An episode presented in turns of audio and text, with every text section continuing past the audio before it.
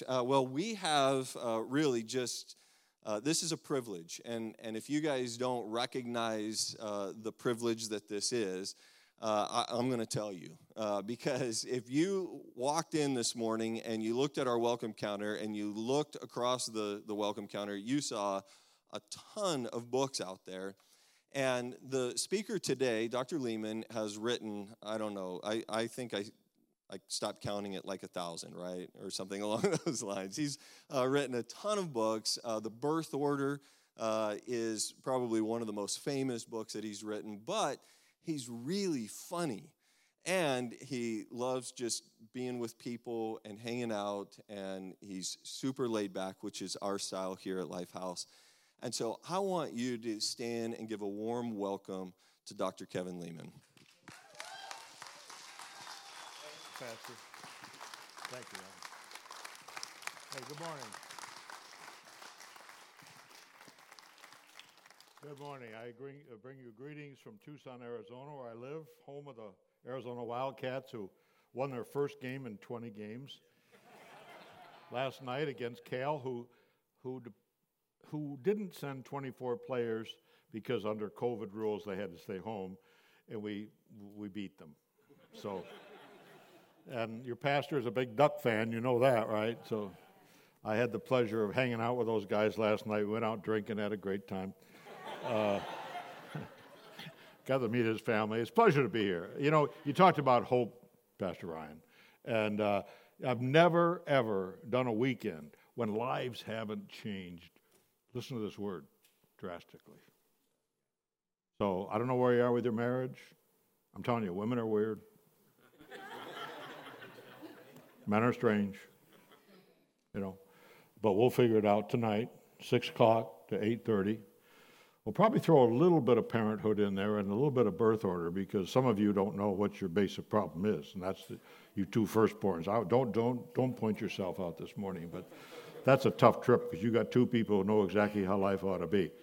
Uh, but anyway, we're going to talk about that tonight, tomorrow, and then uh, Monday, tomorrow morning, we're going to do a thing on uh, the way of the shepherd, which is a, uh, a five-star rated book on leadership. So if you're into leadership of people, you don't want to miss that.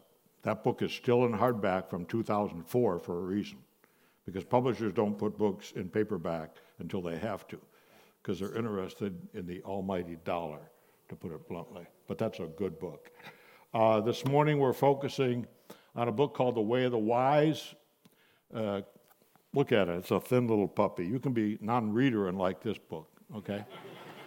and uh, you should know a little something about me. It'll put in proper context some of the things I share.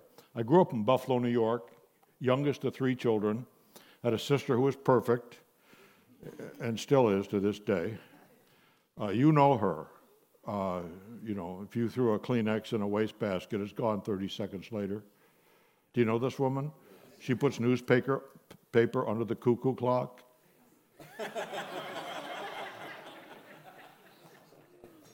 she married a dentist, and his motto was find the hole, drill a hole, fill the hole. Very exciting man. Well, they were both straight A students. My brother was a quarterback on the football team, voted best looking in his class. They did those silly things years ago. And uh, then there was me. I'm a shrink by trade. I've shrunk myself. I realized I couldn't compete with those guys. I graduated fourth in my class in high school. Unfortunately, it was fourth in the bottom. and not fourth in the top. In fact, one of my vivid early childhood memories is sitting in a reading group. Remember those little chairs and we'd sit in a circle? How many people remember the reading groups we had white paste? Do you remember? Three inch jars of white paste. And one of my vivid memories is sitting next to a girl named Barbara. I'll never forget her. And she got a she got a good jaw. Oh, hello, Barbara. that just triggered in, Barbara. And she got a good index finger full of white paste, and she'd sit there and she'd eat it. And I remember as a, as a six year old kid in first grade thinking, I know I don't belong in this group. but God bless the school system, had this wonderful way of finding the calls of society. And back in those days, they weren't politically correct. I'm telling you, they didn't care. Uh, listen, I'm not making this up. We had the redbirds, the bluebirds, the yellowbirds, and the blackbirds. Guess who were the blackbirds?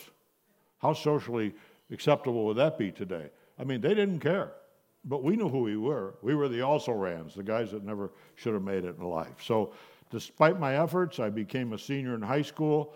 Uh, in April of my senior year, I visited my guidance counselor, who I dedicated my very first book to. And uh, I said, Mr. Messino, I want to go to college. I want to go into university. He pulled on his glasses, looked over the top, and said, Leman, with your grades and your record in this school, I couldn't get you admitted to reform school. and that ended the conversation. And yet, Charlie Messino had every reason to say everything he said, because it was true. I had SAT scores that were at the zero percentile. Uh, if you don't know much about math, that means 100% of the people who took the exam did better than I did nationally. I smoked uh, half a pack of Salem cigarettes at the University of Buffalo. I thought that was so cool. You could, you could be in class and smoke cigarettes. I was so cool. I walk cool. Remember walking cool? Talking cool. I had the greasy hair going on, belt on the side. Get the picture? Just a jerk. And uh, I finally got in college on probation to the church denominational school that my mother dragged me to church, and I hated church. I didn't like anything about church, I got to tell you the truth. And uh, they turned me down, and I even sent them scripture about forgiveness. Uh, that didn't work. And nine days before the semester started, again, I'm not making up any of this, nine days before, they admitted me on probation with a 12 unit load. And uh, proof of the living God, I eked out a C minus average. Fear is a great motivator. Uh, the next year, I was a ball player. Believe it or not, this is the body of a former athlete. and I went back to play baseball, and the Lemans are poor Irish Catholic people. That was our back, my dad's background. My mom was not a Catholic. Anyway, long story short. Uh, I got thrown out of college by a dean of students. I was 19 years old for stealing the conscience fund, which we don't have time to tell you about. It's really sort of, I still think it's funny. The dean didn't. Uh, and I came down to Tucson, Arizona, uh, got a job as a janitor, making $195 a month. And it's funny how God works in your life because I was standing in the main building holding a broom. And uh, I wasn't using the broom, just holding the broom. and uh, this five foot nine inch chick walks down the hallway with her little yellow uniform and her white tennies. I looked at her. And now, ladies, watch this. This is a male skill. Watch.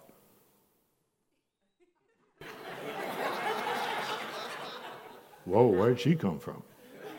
I paid another janitor $5, which was a lot of money back in those days, to introduce me. That same day, and this is so, so funny, sometimes I cry telling this story because I'm in the men's room of Tucson Medical Center. I'm mopping down, and who comes in but my wife to be in the men's room? And she's helping some little old guy go potty. And I said to myself, Oh, it's her, it's her. Say something stupid, say something. And so, first words I ever spoke to my wife were, uh, Would you like to go to the World's Fair with me? And she looked at me and she said, Well, I don't know. Well, the World's Fair is in New York City. This is Tucson, okay? I'm making 195 bucks a month. And, and, and I said, Well, how about lunch then? And so we went to a McDonald's. We hurried up to a McDonald's. We split a 20 cent cheeseburger and a 10 cent Coke. Anybody old enough to remember the 15 cent burger? Yeah, you're going to die soon, you know. That's a long time ago, wasn't it? But I'll tell you, I, I'm telling you, you talk about falling in love. This woman exuded something, and I wanted a part of it. And so we're dating for three and a half months. She pops the question. She says, Would you like to go to church with me? And I remember thinking, Holy, uh, I'm going to lie here, cow, uh, she's one of them. If there's one thing I didn't want to do, it's go to church. Well, what do you say? You're, gentlemen, you're falling in love with this chick. What do you say? You lie through your teeth. I was just thinking about going to church. I'd love to go to church. So I go to church with her, okay? I remember thinking, no chick's worth this. This is brutal. and then she wanted me to come back at night. Why would you come back at night? You didn't do it right the first time? I mean, I didn't get it. Now I get it. Because that was my time. That's when my whole life did a 180. And this guy was talking about the guy who knew who Jesus Christ in his head. He didn't know who he was in his heart. Long story short, I went out of there. My, my life changed. God gave me motivation. Never look back. The, the miracle. You know, the dean of students who threw me out. Ten years later, I was a dean of students. How's that happen? Talk about hope. I don't care where you are today. Your hope is in Jesus Christ. My life. I mean, talk about the Holy Spirit. I remember just the beads of sweat pouring out of my head. And it sounds weird. But if you have the Holy Spirit, you'll understand what I'm about to say. Everything I wanted to happen, everything I didn't want to have happen, happened that night. I didn't want to give my life to Christ. It happened. You tell me how that works. Figure that out. You write a book. But anyway, uh, it's a pleasure to be with you. We're going to talk about the way of the wise. It's based upon this is a book, by the way, that I wrote in uh, uh, 54 days from beginning to end. And I remember telling the publisher that's done. They said, "What do you mean it's done?" I said, "It's done. It's in the mail." And back in those days, we'd send them with cardboard and rubber bands. And I said, uh, "He said, man, that how'd you do that so quick?" I said, "It just poured out of my heart." Well, and I dedicated this book. You know, yeah, I've written 66 books, which I got to write 67, get off that 66 real quick. but uh, when you write books, you dedicate it to your wife, your kids, you, you, know, you run out of people, tell you the truth. But listen to the dedication on this one. To all who question God and wonder where they fit in life's grid, I think that covers just about all of us. I think we all deal with that, don't we? And, and, here's the scripture it's Proverbs 3 1 through 6. This is King Solomon. He was supposed to be the smartest one of us all. Uh, Do not forget my teaching, but keep my commandments in your heart, for they will prolong your life many years and bring you prosperity. Let love and faithfulness never leave you. Bind them around your neck, write them on the tablet of your heart. Then you will win favor and a good name in the sight of God and man. Trust in the Lord with all your heart and lean not on your own understanding. In all your ways, acknowledge Him. He'll make your paths straight. Let me point out to you the word paths. We don't have one path in life. You have lots of paths in life. You have journeys, you have curveballs. Some of you married and thought, man, this is the woman of my dreams. She turned about turned out to be anything but, or the man of your dreams. Some of you are broken, you know. And that's why, as Pastor Ryan said, you know, there's hope. I hope you'll come tonight. You're going to find all kinds of hope in that. Like I say, expect things to happen. Expect God. But you got to have that submissive heart, which is a bad, bad uh, word today. It's actually a great word, but I'm now going to blow my nose. Mr. Audio, do your thing.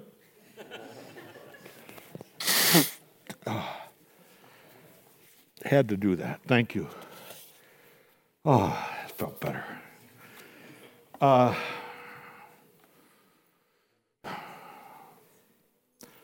I think of uh, how God used my wife. Uh, I told you I smoked cigarettes. She once told me kissing me was like kissing an ashtray. She was patient with me. She didn't uh, share the four spiritual laws with me. I'm telling you, if she would have filled out the four spiritual laws and shared them with me when we were dating, I wouldn't be standing before you today. Isn't it interesting that we tend to sit in judgment of people? The only people Jesus ever criticized, quite frankly, were the holiest of the holy, those above the rest of us. You know, he had compassion for those who were the, the, the not so lucky people, the down the trodden, you know. If Jesus came to San Antonio today, you'd find him in that park. I don't know the name of it. That's where all the winos hang out and the homeless. That's where you'd find the Lord Jesus Christ today. My friend Chuck Swindoll talks about going to a seventh grade class, boys' class. They're interesting. And he asked the boys, Boys, what's green and says ribbit? And nobody says a word. Seventh grade boys. Hey, come on. Hey, boys, what's green and says ribbit? One kid says, Well, I think it's a frog, but I'll say Jesus. It's in church. I mean, I've got a chapter in this book, Jesus and God, Jesus and God. That's all they talk about is Jesus and God. Well, yeah. The answer is ribbit, uh, is a frog. You know, but if it's in church, it must be Jesus. You know, to connect the dots, you read this scripture, I'm going to read it real quick again. Just listen for the word heart, because it really gets to what we're talking about this morning. Do not forget my teaching, but keep my commandments in your heart, for they will prolong your life many years and bring you prosperity. Let love and faithfulness never leave you. Bind them around your neck, write them on the tablet of your heart. Then you will win a favor and a good name in the sight of God and man. Trust in the Lord with all your heart and lean not on your own understanding. In all your ways acknowledge him, and he will make your paths straight. Now, humor me for a second. Just quickly point to yourself. Point to yourself. Okay. What do we point to? We point to our heart. So this whole thing of knowing Jesus intimately well gets down to is he in your heart? What does that mean? It means he's in your thought and everything you do. You know, uh, in, in everything we do. You know, the heathens, I love heathens. I really do. Uh, they'll tell you what they think to your face. Uh, but heathens believe that billions of years ago, billions of years ago, amino acids got together in space. And from that union of those amino acids, we got centipedes, horses, you and I, elephants, and you name it. Now, those are people of great faith. I got to tell you. But you know, if you look at the Word of God, you see the words that Jesus spoke on the cross a thousand years before he said them in the book of Psalms. You see Jesus' birth prophesied 700 years before it happened in God's Word. I have a friend who's an atmospheric physics guy at the University of Arizona. He told me, Kevin, if we took the Earth's axis and we moved it just one degree this way, we'd freeze to death. One degree that way, we'd burn up. Is God who he said he is? Did you do a pretty good job of hanging that moon to get that reflection? How about that burning gas is called the sun that gives us warmth? When you think about the enormity of, of God, I mean, the Alpha and the Omega, I mean, just thinking about the fact that God had no beginning, uh, it, it's sort of tough to get your, your mind around that some days. It is for me. But head knowledge to heartfelt commitment. That's what we want you have to have an understanding of who God really is. I have four grandchildren, uh, and uh, little Adeline, she was six at the time. I was tucking her in. By the way, is there a difference in how grandma tucks a grandchild in and grandpa? Big difference. My wife would take two and a half hours. I can do it in a minute and a half. But I'm tucking her in, and she, all of a sudden, she had just lost a tooth. So tooth fairy is in the news in the house. So she pulls this out of her back. I'm just talking to her. She said, Grampy, what, honey? Uh, what's the tooth fairy look like? Uh, uh, uh, I'm, I'm like Dak Prescott uh, on a Sunday afternoon. I'm scrambled. okay, I'm thinking, okay, you need to come up with an answer here, Lee. And I go, oh, oh, honey, that's a very good, honey, that's a very intuitive, that is a very good question. I mean, I'm just pausing for time. All of a sudden, out of my back pocket, like Tinkerbell, honey, looks just like Tinkerbell. You know what she said? She said, Thank you, Grampy. I love you, Grampy. Night, Grampy. She's gone. That's what we call childlike faith. You know, an angel came to Mary, who was probably 14, 15 years old of age. He said, Mary, you know what? You're going to have a baby. You know what Mary said? She said, Let everything you say come true just as you said it. That's that childlike faith. That's the faith that you and I need to face every day we walk on this earth. You know, Jesus did things, he did things perfectly well. If there's one thing I'm acutely aware of is that we're an imperfect group of people. Oh my goodness, we need each other in so many different ways. But John 2 is a my you have favorite verses and favorite chapters in the Bible. John 2 is one of them. Um, uh, let me just share this with you. This is from a Living Bible, which my assistant bought for me for a dollar at a uh, yard sale. It was Margaret Horn's. Thank you, Margaret, for dying. Uh, but let me read this to you. Two days later, Jesus' mother was a guest at a wedding in the village of Cana in Galilee.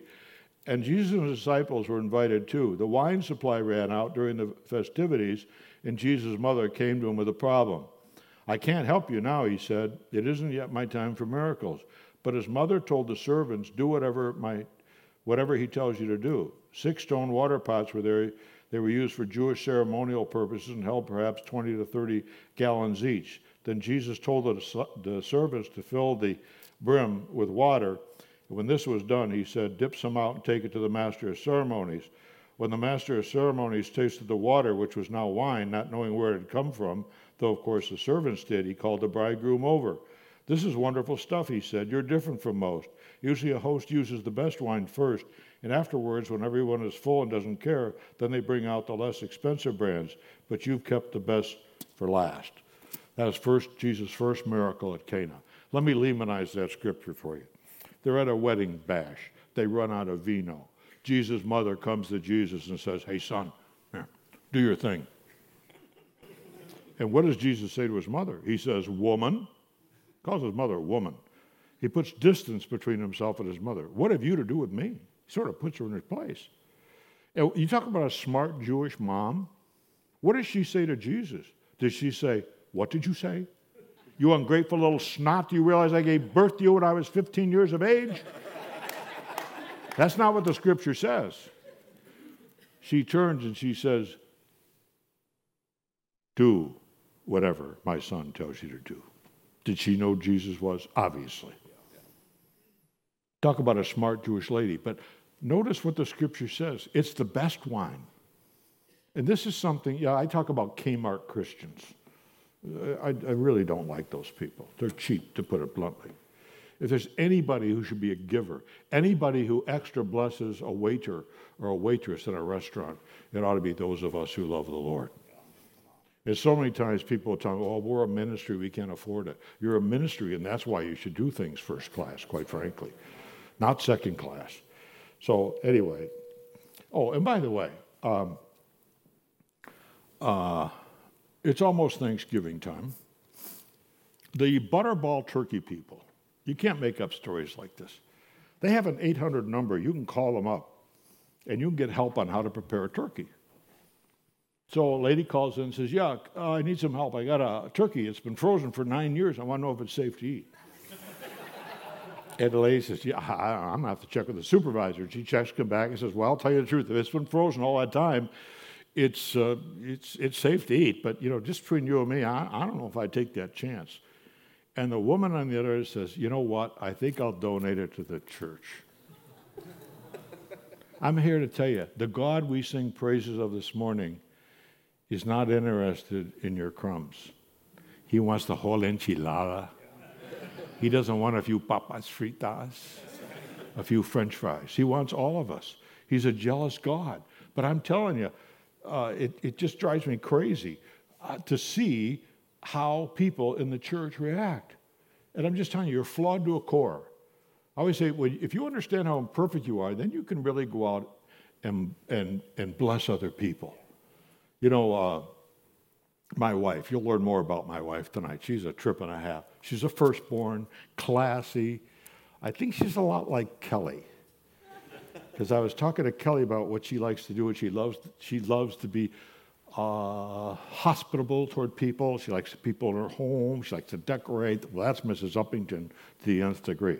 But we're out for dinner on a Friday night. And all of us women, well, I won't give too much away this morning, but women are interesting people. Uh, they have the ability to come to a full point. If you ever hunted with a dog who's a pointer, that dog will come to that full point, tail goes out, foot goes up, you know. Women come to a point socially. Oh, oh, I love your shoes. Or, oh, your hair. Oh, don't get me going on hair. Uh, anyway, we're out for dinner on a Friday night, and, and, and she, she comes to a full point. She goes, oh, tomorrow's Saturday. Oh, leave me, leave me. That's me. Leave me. You got to do me a big favor. Listen, tomorrow morning I want you to go to Marie Callender's uh, uh,